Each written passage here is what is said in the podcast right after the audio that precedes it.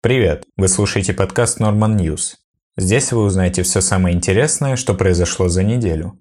И новостью этой недели стало... На iPhone установили Android. Энтузиасты из компании Corellium поставили OS Android на iPhone. Запустить операционную систему от Google на смартфоне Apple им удалось с помощью jailbreak, сообщает 9to5Mac. За взломом устройства стоят участники проекта Corellium, которые создали программу Project Sans Castle. С помощью него энтузиастам удалось остановить на iPhone 7 OS Android. На сайте проекта говорится, что его целью является изучение устройств смартфонов и возможность использовать на iPhone альтернативные системы. Издание отметило, что инсталляция на iPhone сторонней операционной системы может закончиться поломкой девайса, даже при удачной установке на iPhone перестает работать большинство элементов, включая камеру и модуль Bluetooth. В августе 2019 года Apple подала в суд на Corellium за создание виртуальных копий iOS. Разработчиков компании обвиняли в нарушении авторских прав и незаконной продаже модернизированных iPhone. В Corellium заявили, что уважают интеллектуальную собственность других лиц и уточнили, что с помощью иска Apple пытается помешать независимым разработчикам. С помощью процедуры, позволяющей удалить некоторые настройки на смартфонах, энтузиастам удается обойти заводские запреты производителей устройств. В частности, в 2013 году специалистам по компьютерной безопасности из Джорджии удалось взломать iPhone с помощью модифицированного зарядного устройства. Компания Corellium преследует, несомненно, хорошую цель. 6 марта стало известно, что стоимость на нефть марки Brent с поставкой в мае 2020 года на бирже в Лондоне снижается на 9,4% до 45 долларов 25 центов за баррель. Хочу заметить, в прошлом выпуске мы обсуждали похожую тему, но тогда стоимость марки Brent составляла 48 долларов 95 центов за баррель.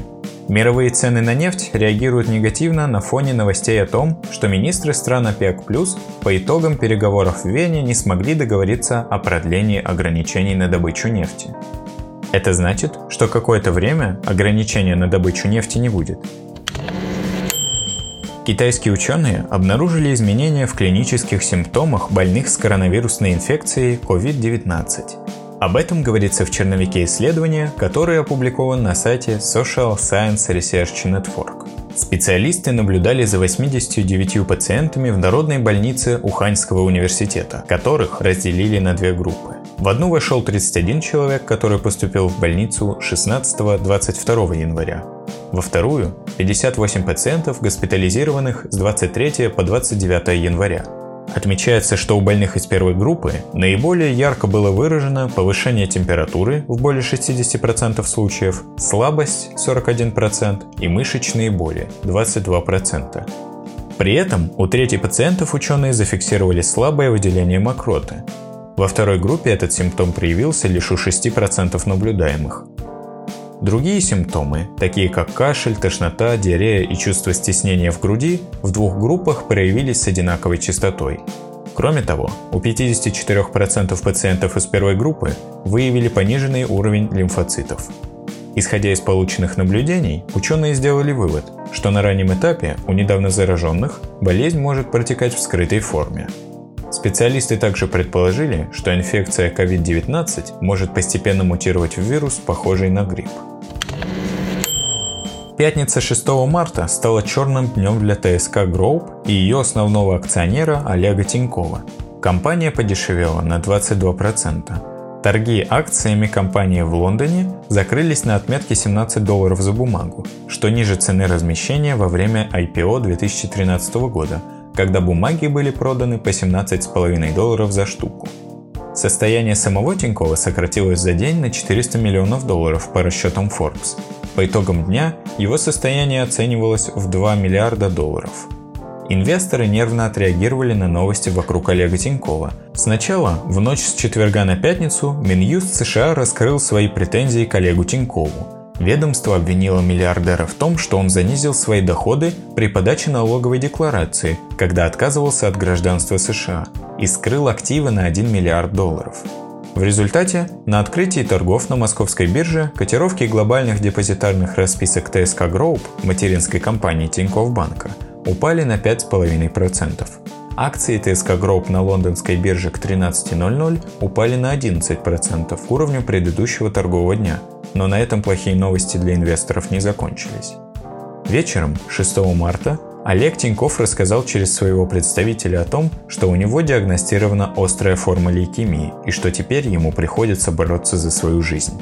У меня диагностирована острая форма лейкемии. Мне поставили диагноз в октябре. Я прошел уже несколько курсов химиотерапии.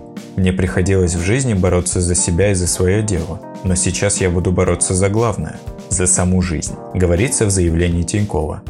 По словам бизнесмена, он не хотел раскрывать подробности своей личной жизни, но сделал это, поскольку его молчание в свете инициированного США судебного процесса вызвало некоторые вопросы и спекуляции.